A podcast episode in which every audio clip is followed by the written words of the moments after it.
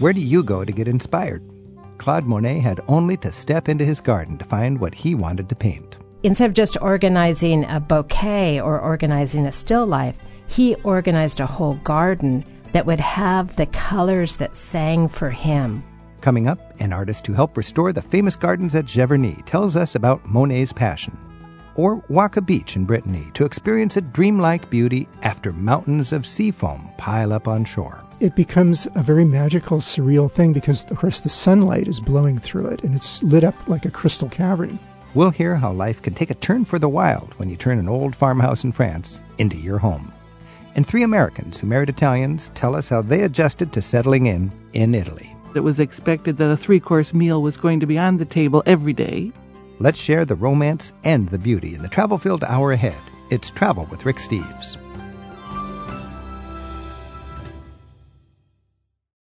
We're looking at the places and the people we love today on Travel with Rick Steves.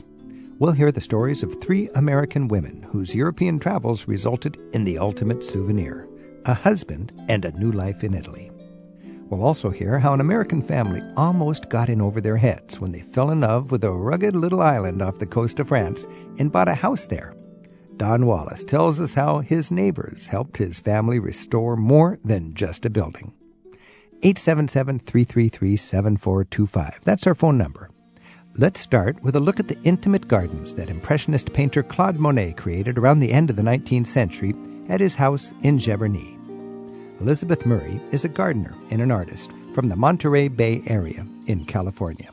She volunteered nearly a year of her life to help restore the gardens in 1985.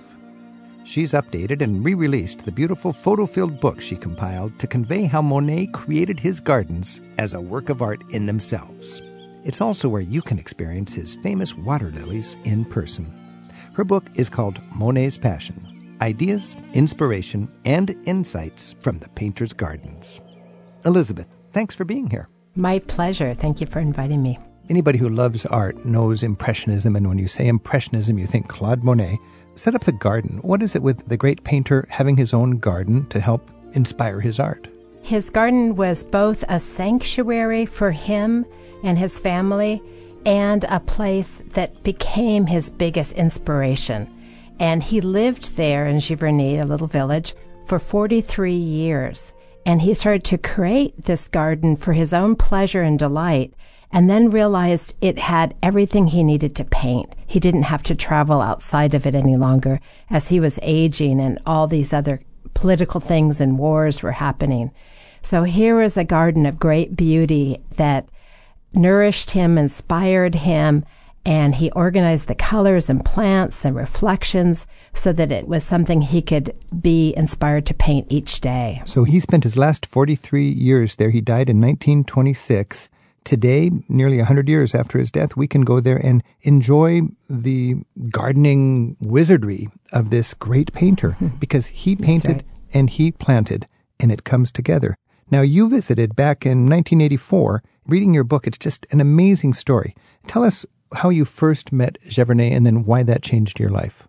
Well, I've always been a painter and a gardener. And when I went there, I literally got a lump in my throat. I had fallen in love. I thought, more than anything, I want to know this garden intimately. And the best way to know a garden is to work in it.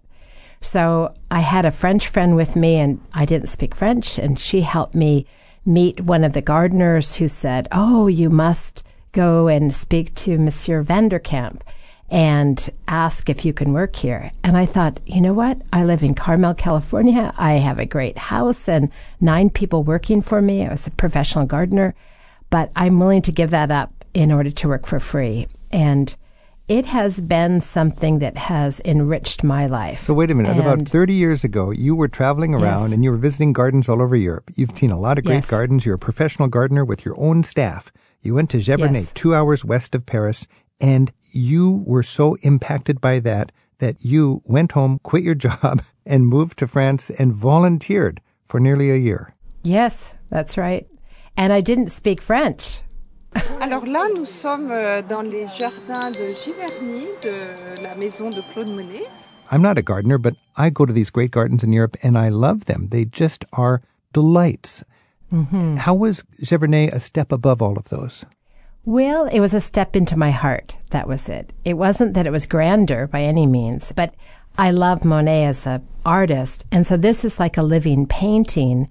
And I felt, like many people who visit, the spirit of Monet. So hmm. when you feel the spirit of someone you love and admire, and then you get to see some of the ideas and where he lived, you really feel his presence. Hmm. And that's really what I fell in love with. And so you have a great painter who knew light. His whole, his biggest emphasis was painting light hmm. and all the shades of color.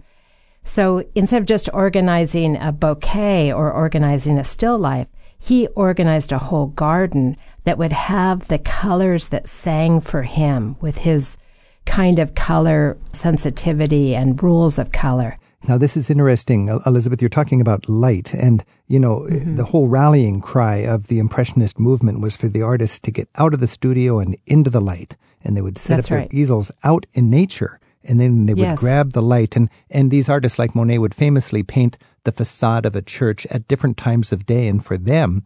It wasn't the same subject. It was a completely different subject because the light and the shadow would play on the physical object differently at different times of day. And this is sort of the essence of Impressionism, isn't it? It's capturing the light and the reflections and the shadows. Exactly. The impression of that moment hmm. gave its name Impressionism. It's one thing to have it on a building, which Monet did the incredible ones of the cathedral in Rouen, but then you have it of living textural plants that are going to mm. change with the light and they have their own vibration. As an artist and a gardener, Elizabeth, you could sit in Monet's garden and would you appreciate the different times of day?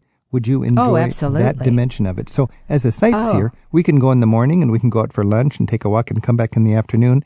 And artistically, it's a different garden. Absolutely. And then it might rain. You might have pouring rain, bring an umbrella, and then the rain will break and you'll have gray clouds and everything will be all shiny and sparkly. Or you might be there for early dew, or you might be there for a little frost. The seasons completely change the Ah, it's just, it's carbonating the whole experience by appreciating this extra dimension. I'm Rick Steves, and our guest, Elizabeth Murray, is an artist, photographer, and gardening expert. She helped with the restoration of Claude Monet's famous gardens at Giverny after time and the Second World War had left them in ruins. She's published a book called Monet's Passion, with photos, observations, and tips on the plants Monet used to convey a vocabulary of color in his gardens. Our phone number is 877 333 7425. Kristen's on the line in Delray Beach, Florida. Kristen, thanks for your call. Nice to talk to you, Rick. I'm so excited to hear what Elizabeth is saying about Monet's gardens because for me, two Mays ago when we went to Paris, my husband and I took the train to Giverny and loved it. It was the first time that we had gone. I'm a photographer, and I it, it was splendid. We had a pretty rainy stay for most of our time in Paris, but the day opened up when we went to Giverny, mm-hmm. and it was one of those days where the sun was not shining brightly, but it was light. It was perfect for mm. photography, and I loved it. And what Elizabeth was saying about the different textures and the different colors for the different seasons was so true, because the lilies were not in bloom in May, but still the way the banks of the pond were planted, there were wonderful reflections in the water.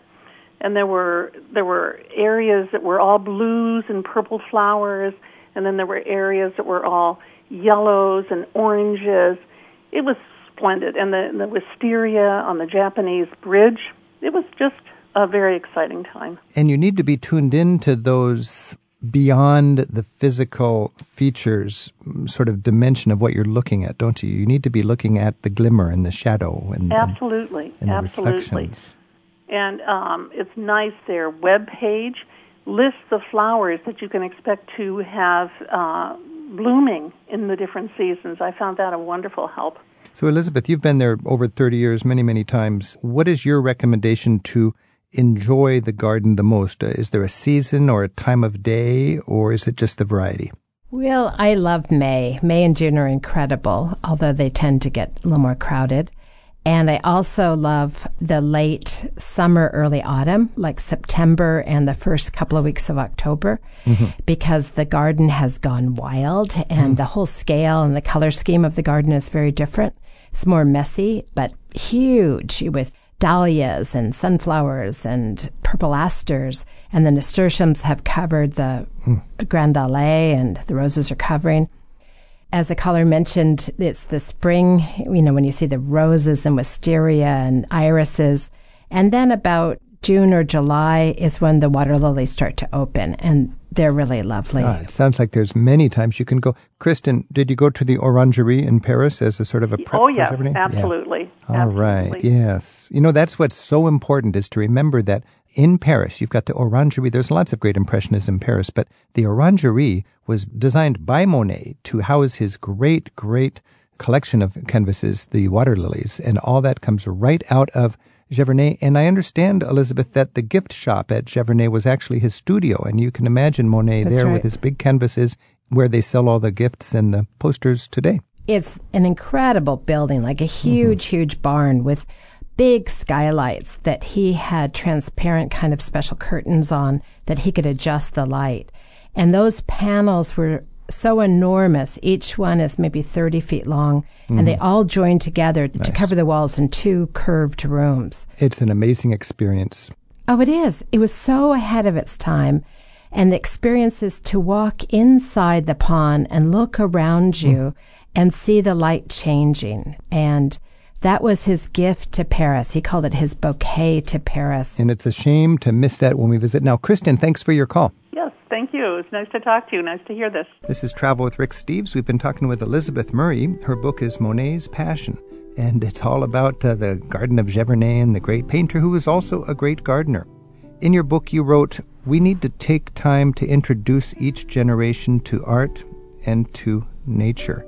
Why is that important, and how is your work at Giverny part of that mission? Well, I think it brings art and nature, nature through the garden together. And I think it's important because it ignites our imagination and creativity and our recommitment to nature and to beauty and renewal. And it connects us all. in so many ways, if you love art and you go to Giverny, you realize you love nature also. It's a beautiful coming together of two fundamental aspects of our lives here. Elizabeth Murray, thank you so much, and uh, congratulations on a beautiful book. Thank you so much. You can explore the artworks and musings of Elizabeth Murray at her website, elizabethmurray.com. Her most recent book is called Living Life in Full Bloom. Her exhibit on the language of flowers is on display through March 8th at the Monterey Conference Center. The house that Don Wallace and his wife bought in rural France needed a lot more than the gardens to be restored. He takes your calls at 877 333 Rick as we hear about raising a family out of the rubble in The French House. That's next on Travel with Rick Steves. Support for Travel with Rick Steves comes from Rosetta Stone. Rosetta Stone believes that an adventurous spirit and some basic language skills make all the difference when connecting with someone from another culture. Now available as a smartphone and tablet app. Learn more at rosettastone.com slash Rick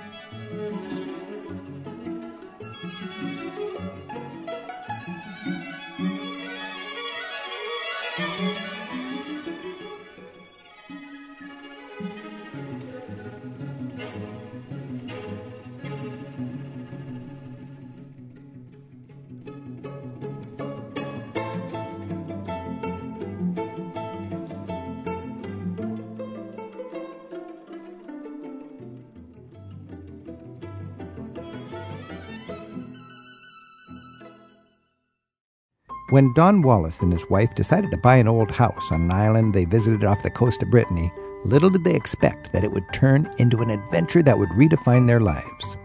He's written The French House about the ruined maison they bought and about how, over time, the local villagers helped them restore both the house and their life as a family.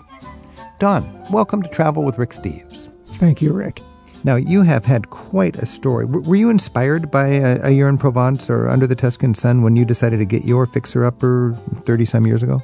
Well, I'm happy to say we actually got there before them. That's Uh, right. That's 30 years. A year was- in Provence was 1991. Ha! It was my mother's inspiration after we bought the house. So you were before the trend, but you were a little slower than them because it took you a long time to get it all put together. The thing about those wonderful books, and they are very good, is those people never seem to lack for money. And in our case, we had to scrimp and save, and my wife and I, we had to go out and kind of drum up extra work. We moonlighted in order to finish the house, and it did take a full seven years before we could spend the night under the roof. So you got it livable over the course of seven years, visiting from the United States and scrimping and saving. You were running around in Europe with your wife looking for the place. What was it about Belle Ile? Uh, and for people who don't know Belle Ile, tiny remote island 10 miles off the coast of Brittany in the Bay of Biscay on the far west of France. Brittany is, is not even your classic French culture, it's Celtic culture. It's about the most rugged part of France I can imagine, and it's just in a stark way quite beautiful, but uh, lots of tiny villages, sort of dominated by the wind and the sea and the birds. Describe Belle Ile to us and why it stole your heart. Well, you know, it was a matter of luck. We were actually living in a cave in Santorini. My wife and I thought we were going to be writers abroad, and um, we didn't realize, because we were in our 20s, that you actually have to sort of have a publication record to send in things ah, Okay. and have the New Yorker acclaim you and have books come out. So we ended up in a cave, literally a nice whitewashed cave in Santorini, but it was cold. And the time came to go to our next spot, and we contacted my wife's professor abroad, and she said, "You guys sound like you're in pretty bad shape. You need to go have some R and R." And we thought this was Paris, and she said, "You should go to my tiny island." And so we jumped from Santorini in the dead of winter to Belle Ile in the dead of winter. And I think what drew us was simply the idea of going so far out that we would lose ourselves. And after we lost ourselves, maybe we'd find ourselves. Now, this island is tiny. It's got no cities. It's just got like uh, lots of villages. You write that each village has a cow and each village has a mystery. What do you mean by that? It really is a special and mysterious kind of place that it's only 10 miles long. And yet we know people at one end of the island who never visit the other end. There are people who believe they're witches at that south end. And for ourselves, each village has a personality, and in the European style, all the houses are grouped together, unlike an American farm where things are sort of separated. You know, that out. is very good. And a lot of people don't, it's so simple, but a lot of people don't put their finger on that idea that you have a farm hamlet where a bunch of farmhouses are together and their land then is all around that area, but the, the community comes together in a little hamlet. That's right. We share walls, which is something in an apartment building you would do, but our house actually shares walls. So does that give you a more fundamental communal spirit rather than the rugged individualism of a farm country in America? in Belle Ile, you have a certain amount of cooperation, but also this is France, and the rules and the unwritten codes of a village go back as much as four or five hundred years. And we had to step very softly. We had to keep our heads down, and we were not really accepted for three or four years. Hmm. And what made the breakthrough was simply that they realized the house that we had bought belonged to a very esteemed woman, Janie, and they realized we were going to restore it in the style, the Breton style of Janie, that we weren't going to become the Americans with their solid gold bathtub. Nice. That probably won you a place in their hearts. You write a beautiful metaphor about how the island breathes with the tides. Explain that. Well, you know, it's an island that has many fjords that cut deep into it. And so even though it, it has quilted farmlands, beautiful lands that in fact supply a lot of the food that we eat there, you have the ocean breathing up into your valley, into your house. We're maybe 20 minutes by foot from the ocean. We get ocean fogs. We hear the waves. And when we hear the waves, uh, my wife is from Hawaii and she's a surfer. And we said, after about seven years, we said, we'd better bring a surfboard over here. So she hears the waves in the morning and she goes, Oh, we better go down and go surfing. This is Travel with Rick Steves. We're talking with Don Wallace, and Don's book is called The French House, talking about his 30 year experience buying a fixer upper on a remote island off the west coast of France, Belle Ile, and uh, all he learned from becoming a temporary local there. Don, you talk, we were talking about the island breathes with the tides. You also talk about the bruises that come with a storm. What are the bruises that a storm can bring an island? Belle sits in the Bay of Biscay, which is one of the most treacherous pieces of water in the world. It also meets the Atlantic Ocean. And when the storms come in, these force 10 storms, they just blow over the whole island. They can knock over a stand of trees. They can fill a large valley with spindrift taller than your head, hmm. which is like walking into a, a giant bubble bath. So you have to really enjoy that weather. You know, of course, a lot of us really do love to stick our noses into a storm. So, what is spindrift? Spindrift is spume. It's is that the foam? It's the foam of the sea, the and it's, foam it's of kind a sea of blown storm. and quilted. And imagine it's six feet high. Six feet. Can you walk through it? Yeah, it becomes a very magical, surreal thing because the sunlight is blowing through it, and it's lit up like a crystal cavern. That is reason enough right there to go to Belle Isle and wait for a storm. Yes, and I will say that the French really do love the sublime natural experience. They've been coming out here since the 1880s, not to build on it, not to develop it, but to um, really stick their noses into the wind. Hmm. And that's something you can really admire about France. Um, they did not turn this place into a tourist center like the south of France. To stick their noses into the wind. I had a poetry teacher in high school that talked about eating the wind, and the French stick their noses into the wind. And one way or another, when you're traveling, you need to get yourself in the wind and then actually enjoy it. We're talking with Don Wallace. His book is The French House. Our phone number is 877 333 7425. And Phyllis is calling us from DeMotte in Indiana. Phyllis, thanks for your call. Hi, thanks for taking my call. The question I have is it still possible to buy fixer upper houses without paying a fortune over there? I mean, Don, would you suggest someone doing that? Well, you know, of course, I think it always comes down to the shape your dreams are in. And if you really want to do something, you should go ahead and explore it.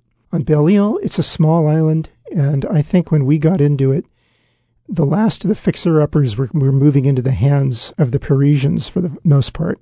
You can find houses, though, to buy. And there are some that are tucked in and some apartments in the very small town, Le Palais. So it's, it is possible and people do it. The development is regulated, which makes it tougher. The prices would be, I think, somewhere around 300 to 500,000 euros. So you can see it's not a cheap experience. But on the other hand, all up in Brittany, heading north, are other little valleys and towns. And if they're on the mainland, they still feel like an island because they're very, very rugged. And I would say you could find a very nice thing there. There are villages, uh, Phyllis, all over France that are in desperate need of inhabitants as people are drawn to the big cities for, you know, the razzle dazzle and the employment. I think they're called SOS towns, and uh, the government is actually subsidizing the one little uh, shop or the, the post office or the, the one little restaurant to keep it some sort of commerce there. And uh, I would imagine there's houses there that could be had for a song. Do you know anything about those, Don? You're absolutely right about the depopulation of the provinces, which I think started in World War One with the tremendous slaughter of the wars. You can go into the um, the Midi section, mm-hmm. and I understand there are whole villages that are up there, and you can buy yourself a large um, chateau. It's just not going to be on a beautiful island or, or in the Dordogne River Valley or something like that. But if you can go for it's the list, it's going to be a little. I have a feeling the wind blows and it gets cold in the winter. Mm-hmm. You know, we've done some hiking all around France, and um, it's a really challenging. Mm-hmm. environment. I think that's why the French are so tough and why they're such great outdoorsmen in their own right. Yeah. Phyllis, thanks for your call. Thank, Thank you, you, Phyllis. Don, you've been at this for so long now. You've seen changes happening, and it was seven years before you could even, you know, actually get the house uh, weatherproof and so on. When you buy something like this, over the years, the villagers age, the young people move out, developers come in, roads are built. Uh, I think you had to deal with an offshore oil spill, and expats like you move in and change the character. What have you seen that's been a disappointment in the last couple of decades over the idyllic place that you bought, and, and what are your thoughts about that? I suppose it always comes down to more people. I mean, if you're in a beautiful place, whether it's Hawaii or Southern California or Belle Isle, the more people who come, the more they put wear on the land and on the kind of on the relationship. So people get frayed. And I would say Belle Isle has not had that happen mm-hmm. For some unique reasons. And one is that a lot of people bicycle. There aren't fleets of rental cars if you arrive on the ferry boat. It has an unbelievably softening effect on tourism. But I would say the disappointment that we see is that as people try to squeeze another house into the allotted land, and it's well regulated, they make these compromises and they get pretty kitschy. It's still a Breton house, but it looks like a sort of miniature squeezed Breton house. Hmm. And then they try and rent them out and extort the maximum rent to people. It sort of creates a tourism vicious syndrome of the more you love it, the more you wear it down. But again, with Belle-Île, strong regulation, federal regulation Yeah. has kept it from being eroded. Well, to give you an idea of the, the humble economy in the island, you wrote beautifully about the mobile markets. Apparently, some towns are so small they don't even have a fixed market, but uh, once a week a truck will come in with groceries. Uh, tell me how that works. I think there are only five towns that have markets. There are two supermarkets, which a French supermarket, by the way, is sort of a place of delicacies. But the mobile truck comes uh, every Thursday in our village, and you can place advance orders. You can say, I usually have three uh, loaves of bread, and uh, I'd like some charcuterie, and bring me one of those Belle-Île goat cheeses, the chèvre. And oh yeah, I'd like some pork chops and some local lamb chops. Oh, that's good. So it's like the, the milkman in our youths when we remembered. The milkman knows Yeah. that we want four bottles of this and two bottles of that. So this is just general groceries that come in every Thursday, and he'll know how much bread that Don and his family want. Yeah, it's that kind of environment for the older people. I could see myself growing old in Belle-Île because they really have a communal spirit, and in a village, people take care of each other. And Mm-hmm. Then here comes your van with your food. Nicole's on the phone in Dallas, Texas. Nicole, thanks for your call. Hi there. I've never been to Belle Isle, but I would like to go because it's part of my family history. I am a Cajun, and um, my family, the LeBlancs, is actually the biggest Acadian family, and part of the odyssey of our family after the expulsion in 1755, um, the British put all the Acadians on boats and sent them to the American colonies. Mine were, had the misfortune of being on the boat to Virginia and were not allowed to get off the boat. So then they were shipped back to England, to Liverpool, and held, and I'm not quite sure if they were in a prison or an Acadian ghetto in Liverpool. But with the Treaty of Paris at the end of the Seven Years' War or the French and Indian War, they went to Belle-Île on there. Uh, France got it back from Britain, and they sent these Acadians over to settle it. And they were all farmers and fur trappers, and apparently um, they weren't too crazy about it. They stayed there for not even 10 years before they went back to Poitou and then on to Louisiana. And in pictures, it doesn't really look like a place where there would be a lot of farming and fur trapping. So I was wondering about those types of things on the island. Your family is Acadian. What does that mean? Acadians were um, French settlers that were recruited in the early 17th century to go and settle French territory in Nova Scotia. So, Don, do you know about this Acadian connection with Oh. Belle-Île? This is a very wonderful summary that you just gave, and indeed, it's it's really a very large part of Belle-Île's culture. One of the things that is interesting is that when the 78 Acadian families arrived in the Grand Derangement, as it was called, the government of France didn't really want them on the mainland because they felt the Acadians had not shown sufficient enthusiasm for fighting the English during the war. So what they did was they installed them in starter farms all over the island where there weren't farmland. They built a house in a certain style, and it's the Breton style that what we now think of as the Belle Isle style. The defining characteristic is there's no rear window, so that if the English are attacking, you can't escape. Each of these Acadian families was given a musket and was told if the English came, you have to fight until you get slaughtered that's just one of the little details of the um, the Acadian thing. There, the other thing is Cajun culture and Belle-Île culture are very similar. They have the same music. They have the um, bagpipe played with a goat sack. They have the uh, accordion, and they do the the two step at their dances. Mm. You can go to Louisiana, which I have, and you can go to a Fest Noz on Belle-Île, and you can hear sort of that raging Cajun music. And they, they have, of course, the same taste in crepes and galettes and sausages. It's really quite a contribution to the culture. It's there. important for people to recognize the widespreadness and the deep roots of Celtic culture in Europe. And a lot of these societies didn't get their own country, but you've got uh, Galicia in northwest Spain, which is related to Ireland. And of course, you got Cornwall in the southwest of England, which is Celtic. And you've got Brittany on the west of France and, and your home island, Belle-Île, all with the same kind of music and a lot of the same taste in food and, and uh, dance and, and so on. Nicole, it sounds like you need to go to Belle Isle. I do. It's one of the few places in my family history that I have not visited. And I had a Cajun band play at my wedding, so you know I'm going to be right. dancing when I get there. Well, I've been there, and it's a beautiful island. It's a little bit of a trek to get out there, but once you get there, you're very glad you went. So I look forward to it. thanks for the call, Nicole. Thank you, Nicole. This is Travel with Rick Steves. We've been talking with Don Wallace. His book is The French House, which talks about his experience buying a fixer upper on the very west tip of France on a little island. And Don, you wrote in your book that you thought you were restoring a ruined farmhouse, but ended up restoring your family. Boy, that's quite a weighty statement. Uh, let's just finish by having you explain to us how this really had an impact on your family as well as your travel dreams. Well, when we bought it, we were working entry level jobs, and my wife and I, we didn't really think through the uh, implication. Then she got pregnant right after we bought it. And what this did was it put us in the hole financially, made us really think about where we were going with our lives. We were 32, we were writers, we were, you know, romantic, and we didn't really think about 401ks, about retirement, about even buying a house. So with Belle Isle, we had to begin working, working overtime, moonlighting, getting better at what we were doing. And we had to grow up a little. And it was at the same time we were growing up with this romantic anchor in our lives, Belle Isle. And that really fed us in our souls. And so we were able to kind of hang on to our dreams. And we've both stayed being writers. We both have written uh, fiction and nonfiction and published books.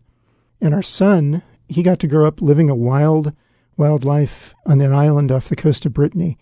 And when he came back to New York City and went to his little public school, he looked like a savage. And in some way, that pleases me because Mindy and I both, uh, we sort of have a wild heart. And this island allowed us to sort of construct a full life around the wildness that's inside of us. Wow.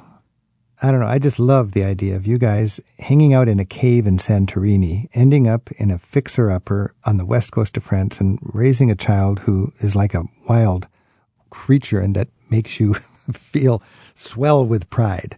Uh, you know, this is an example of how you can turn your travel dreams into a life changing experience. And you've written this book with a, a real passion for sharing what happened inside of you and your family as well as how you fixed up this house. And it's just a fascinating book. Don Wallace, thanks so much for joining us and, and best wishes as you learn more from the wisdom of villagers on Belle Isle. Thank you, Rick. Alors que sauf sous la torture, et encore c'est pas sûr que je finisse en épave. There's more about the French house on Don's website. That's don-wallace.com. Next, Italians elevated the whole concept of romantic. But what's it like to marry an Italian? We'll hear how three American women adjusted to the demands of living in Italy after the honeymoon. That's next on Travel with Rick Steves. A lot of people travel with walls up. Bringing those walls down is what allows you to have those moments where you truly connect with new people and cultures. Rosetta Stone can help take down one of the biggest walls, the language barrier. Rosetta Stone is fun to use, you learn fast, and you can use it on your smartphone, tablet, or computer. For a special discount, go to rosettastone.com slash ricksteves. Romance across international borders always promises an interesting story. We've got three of them right now on Travel with Rick Steves. We're joined by three American born women who each developed a fondness for the style and culture of Italy, fell in love with Italian men, and settled into a new life there. Karen Kibbe grew up in Corvallis, Oregon, and just like in a movie, her Roman holiday fantasy came true. She now lives with her husband in Tuscany. Anne Long is originally from Chicago, but found the beauty of Sorrento impossible to leave. She's made it her home now for more than 30 years. And Lisa Anderson grew up in the Seattle area and is now raising her family in a village near Lake Como in the north of Italy. Karen and Lisa, thanks so much for joining us. Thank you. Thank you, Rick. Lisa, how did your adventure start in Italy?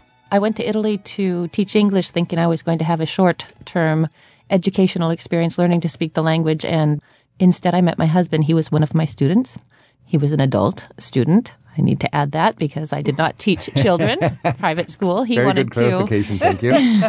The first time we went out, we had a dictionary between us on the table, which was very funny. Actually, before he even asked me out, he asked me if it would be correct for him to ask me out. It was funny. He came to class one day He'd been coming every other week for about six or seven months. I'd never looked twice at the man. I mean, wasn't my type. I wasn't looking for anything. And he said, Well, would it be okay or appropriate if I were to invite you to dinner? And then he didn't invite me to dinner. He had to wait. I had to wait two He was weeks for the invitation. his phrase book. I'm like, okay, did I miss something here? Are you getting ready to invite somebody else out? Anyway, two weeks later, he actually invited me to dinner. And how many years ago was that? that was in 1997. Long time ago. And how's his English now? It's pretty darn good. I bet it's good. Yeah. All right. Anne Long, tell us about your story.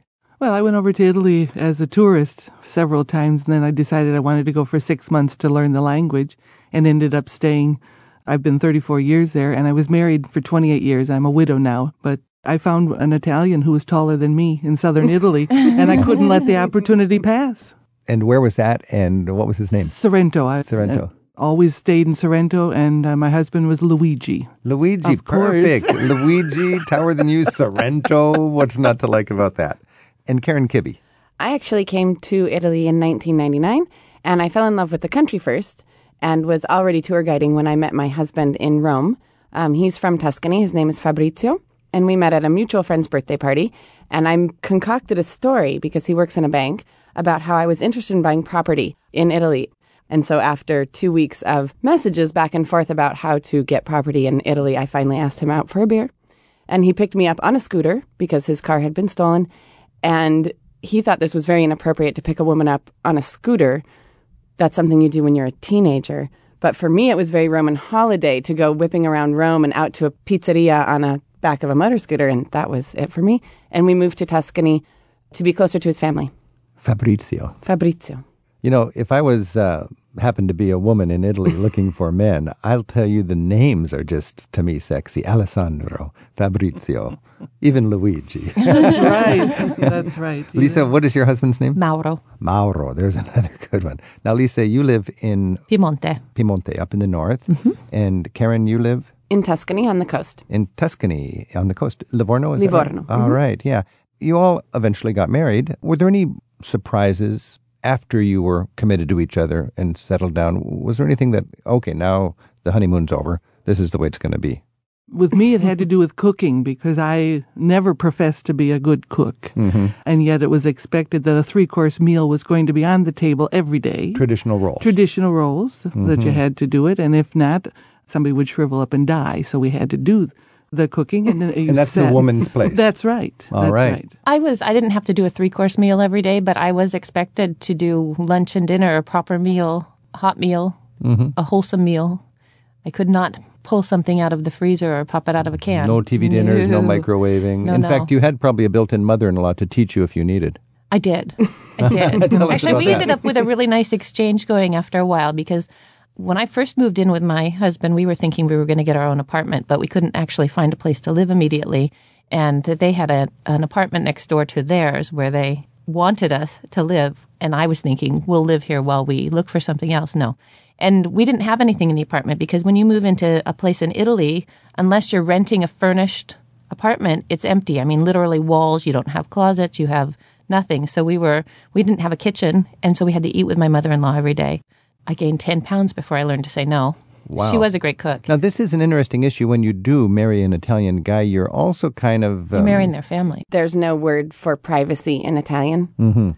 And so mother in laws do feel that you don't necessarily have your private space, and that can be very interesting. They can walk in at anytime. Is that right? So they just you're part of the family, and you know we're all together here, and and there is that intimacy that's more Very. intimate than you might want. Well, my mother in law, on a few occasions, has actually come to my house when I'm on tour. And wanting to be very nice, it comes from a very good place in her heart. She will clean the house from top to bottom, and she will take all of my clothes out of my drawers and my closets and wash them, dry them, iron them, dry clean them, whatever they need, and then put them all back in a very nice fashion. Whoa, Which is that's kind of kind of you invasive. get you're kind of invasive. Yeah. And it took me a while to realize she was doing it from a good place in her heart, not as a critique of me and how I keep my closets. Have any of you had experience raising kids with an Italian mother-in-law, kind of helping out? Lisa, yes. tell me about well, that. I mean, it's just expected that they are the babysitters if you need Right. childcare. And, you know, in hindsight, I don't have my in laws anymore, but my mother in law was an amazing help Mhm. in terms of childcare.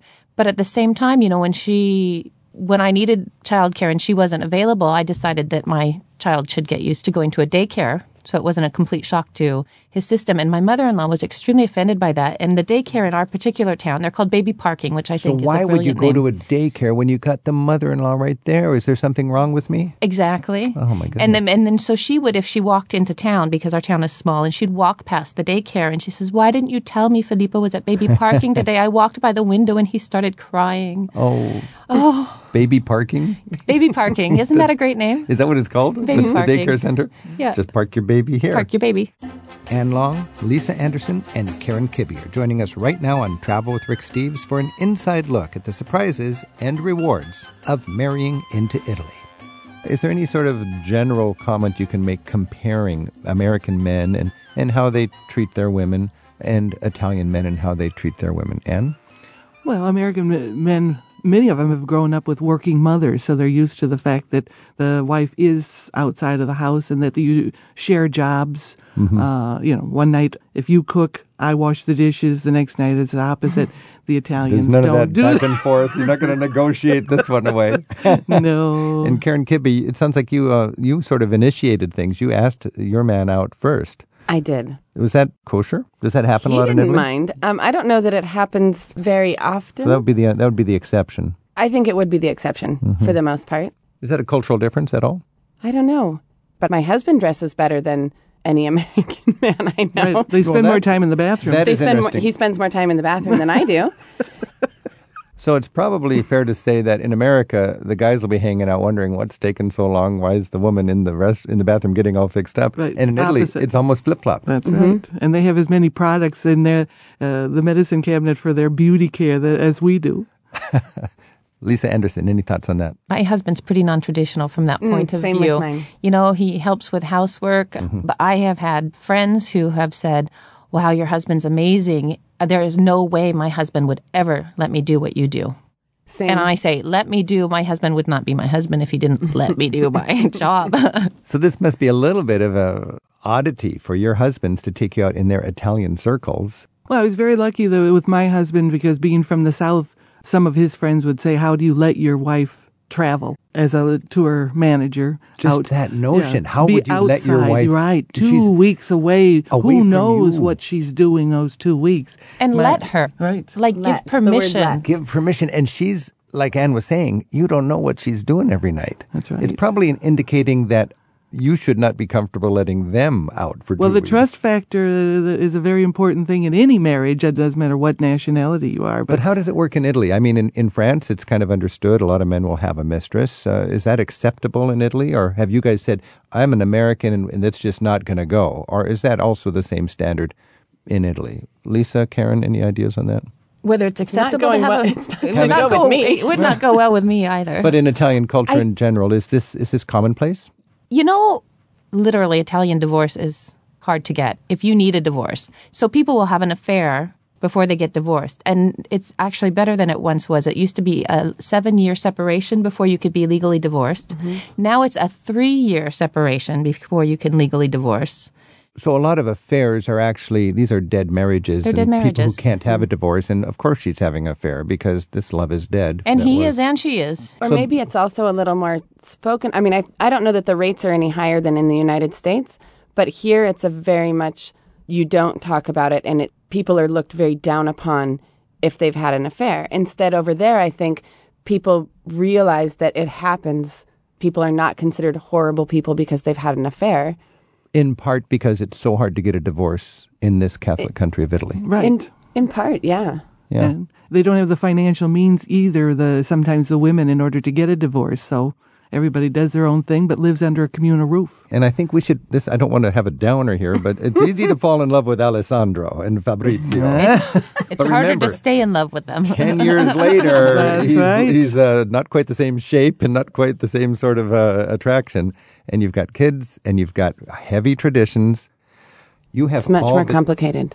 But I want to dispel some myths too. I think that Italian, you know, not all Italian men are Don Giovanni's that No, absolutely are not. out there hitting on women left and right. You know, lots of people assume that Italian men are very, Loose with their morals. yeah, loose with their morals and that they're not yeah. dedicated to their families or the women in their lives. This is Travel with Rick Steves. We're talking about marrying into Italy and any surprises you may encounter. I would just like to finish with each of you, just finish with one of the joys of your married life in Italy, you as an American who married into Italian culture. Anne Long? I really got the appreciation for family. I, I had my in laws above my head. They lived above my head for the whole time. And it was just the closeness of having a support system there that they were very caring with each other. And although it seemed interfering, they were together. Uh, Lisa Anderson. I would agree with that. You know, that now that I don't have that support system, I realize what I had. And there were times where I just wanted to strangle my mother in law mm. because it felt so suffocating and invasive. But, you know, she had our best interests at heart. And all in all, now that they're gone, you miss them. I miss them. And I also appreciate, if I can add one more thing, the way they raised my husband and how dedicated he is to us, to his wife and his kids. Beautiful. Karen Kibbe. I'm going to slip food in here. I am incredibly appreciative of my mother in law's cooking. I am incredibly appreciative of my husband that sits and lingers, even if we're just eating a frozen pizza, and we sit in the kitchen and we talk every single night. And when we go to dinner together, even by ourselves, it is very likely to be a three hour long dinner. Hmm. And I really have a great appreciation for the love of food that the Italians have and how integrated it is into our lives, our daily lives, and how much it means for our families all to be together and eat. Right. That's a beautiful thing. The hearth is a very important, it's a sacred place in the Italian family. It is, it and is. we do also sit down every right. day. Anne Long, Karen Kibbe, Lisa Anderson, thank you so much and best wishes. Thanks, Rick. Thanks a Thank lot, you. Rick. You remind me of my uh, Italian nephew who's studying to sing opera, and he yeah. always has to have his neck covered because oh, that right? he's protecting his voice, and I'm sure you're protecting your Isn't voice. Isn't that right interesting? I've, I've just sort of innovated this, but this really helps me. It does help, it's though, very Italian of you. Is that right? It is. nice, nice. Yeah. yeah, yeah. I have a scarf in my purse. You've got one on. I'm sure. oh, good. Well, you all are clearly attracted to Italian men, so I'll try my best. A few years ago, adventure cyclist Willie Weir shared a tale with us of a very romantic surprise that he and his then fiancee enjoyed while on a down and dirty cycling trip around Hungary. I thought you'd enjoy another chance to hear what happened. Well, actually, it doesn't start out too well, Rick. Uh, I had just asked my wife to marry me. I proposed to her in Hungary, in Budapest. She had joined me, and this was her first bicycle trip. So she had never traveled on a bicycle before, and she'd been regaled by all the stories that I had and whatever. What I had forgotten is that there's a lot of times on the road where things are just boring and flat, but you don't tell those stories later. So we head off from Hungary and we travel the first night, and she's been regaled by people inviting us in. And we get to the end of the day, and all there is is this swampy, mosquito infested area off the side of the road where no place to stay. We set up our tents and you know, we give a half pint of blood to the mosquitoes and we get up the next day and I look at Kat and she gets on the bicycle seat and I see her eyes and they just balloon to the size of oranges. And I said, can you describe what you're feeling? And she said, if it hurt any worse, I'd throw up. Now, she was telling me what it feels like to be somebody on the first day of a bicycle trip. So I'm thinking, oh, I'm in trouble. I mean, things need to change fast. We get through the next day, another swamp, another horrible tent experience. And I'm thinking, I don't have many days left before the person I've just asked to marry me is going to head home. We head into this little town. It's a little tiny Hungarian town, and I'm I am desperate. I am looking for something to change. You're going to lose we, this. Yes, woman. exactly. And I come up into the, there's this church, and there's this sign posted on the door, and it says there's going to be an event that night, but it's in Hungarian. It's in Magyar, the, the the local language. So I have no idea. Could be a Boy Scout troop or whatever. But there's an event that night, and I say, Kat, let's stay in town, and we're going to go to this event. Oh, and I'm just thinking, oh, please. So we stay. The local priest says there's a place we can park our bicycles, you know, in the church. And we, we get there and we get in the back pew there. And, and at seven o'clock, something's going to happen. And the few pews start to fill up. And finally, in walks in all of these men. And they walk up to the front of the church. And it ends up being an award winning Italian men's chorus. The conductor lifted his hand and that little church echoed with the most beautiful sounds I've ever, I mean, just goosebumps everywhere. Wow, this is fabulous. So we ended up after the concert, we were walking through the town just looking around, and we went by this little restaurant. And we looked in, there was this long table. And we looked in, it was the entire men's chorus, and they were having dinner. And the conductor looked out and he, and he waved us in. And he said, you're, you're, the, you're the cyclist. And he was the one who spoke English. So we sat down to them and the wine came out and we, we had a dinner with this Italian men's chorus. And why I mentioned to this guy, I said, you know, by the way, I, I just asked, you know, Kat here to marry me and we're going to get married. And, and they said, oh, that's very delightful. And one by one, these men got up from the table and they walked out. And the manager and conductor was the last to leave with us. And we walked out and looked out and here was the entire men's chorus, and they'd formed a gigantic, like half moon circle around. There's just one lamplight and a little bit of moonlight shining down on this little restaurant. And the manager looks at me and says, It's your fault. he said, We Italians, we are romantics. And you just said that you asked this woman to marry you? We must now sing for you. And the man lifted his hand and they serenaded us in this little village in Hungary. And there was that moment when I reached down and I grabbed Kat's hand. And with tears in our eyes, we looked at each other.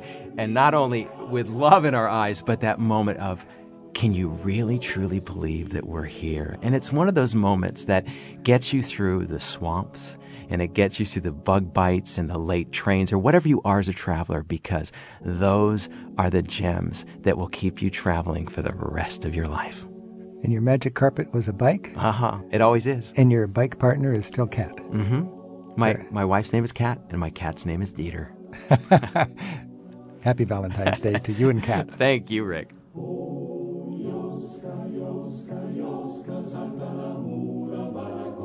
Willie Weir posts more of his travel tales and cycling adventures online at willieweir.com.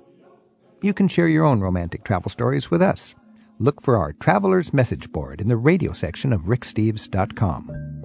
Travel with Rick Steves is produced at Rick Steves Europe Through the Back Door in Edmonds, Washington by Tim Tattan with Sarah McCormick and Isaac Kaplan Woolner. Thanks to Hawaii Public Radio and KUSP Santa Cruz for studio help this week. You can listen again on demand and find guest information and the details for each week's show. It's updated weekly in the radio section of ricksteves.com. Join us again next time for more Travel with Rick Steves. Support for Travel with Rick Steves comes from Rosetta Stone. Rosetta Stone believes that knowing even just a little bit of a new language can help take down barriers so your trip can be truly memorable. Helping people learn language for more than 20 years, it's now available on smartphones and tablets. Learn more at rosettastone.com slash Rick Steves. Rick Steves teaches smart travel to Italy and beyond.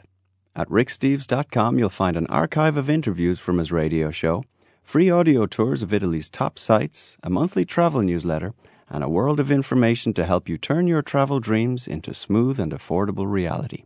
To gear up for your next Italian adventure, begin your trip at ricksteves.com.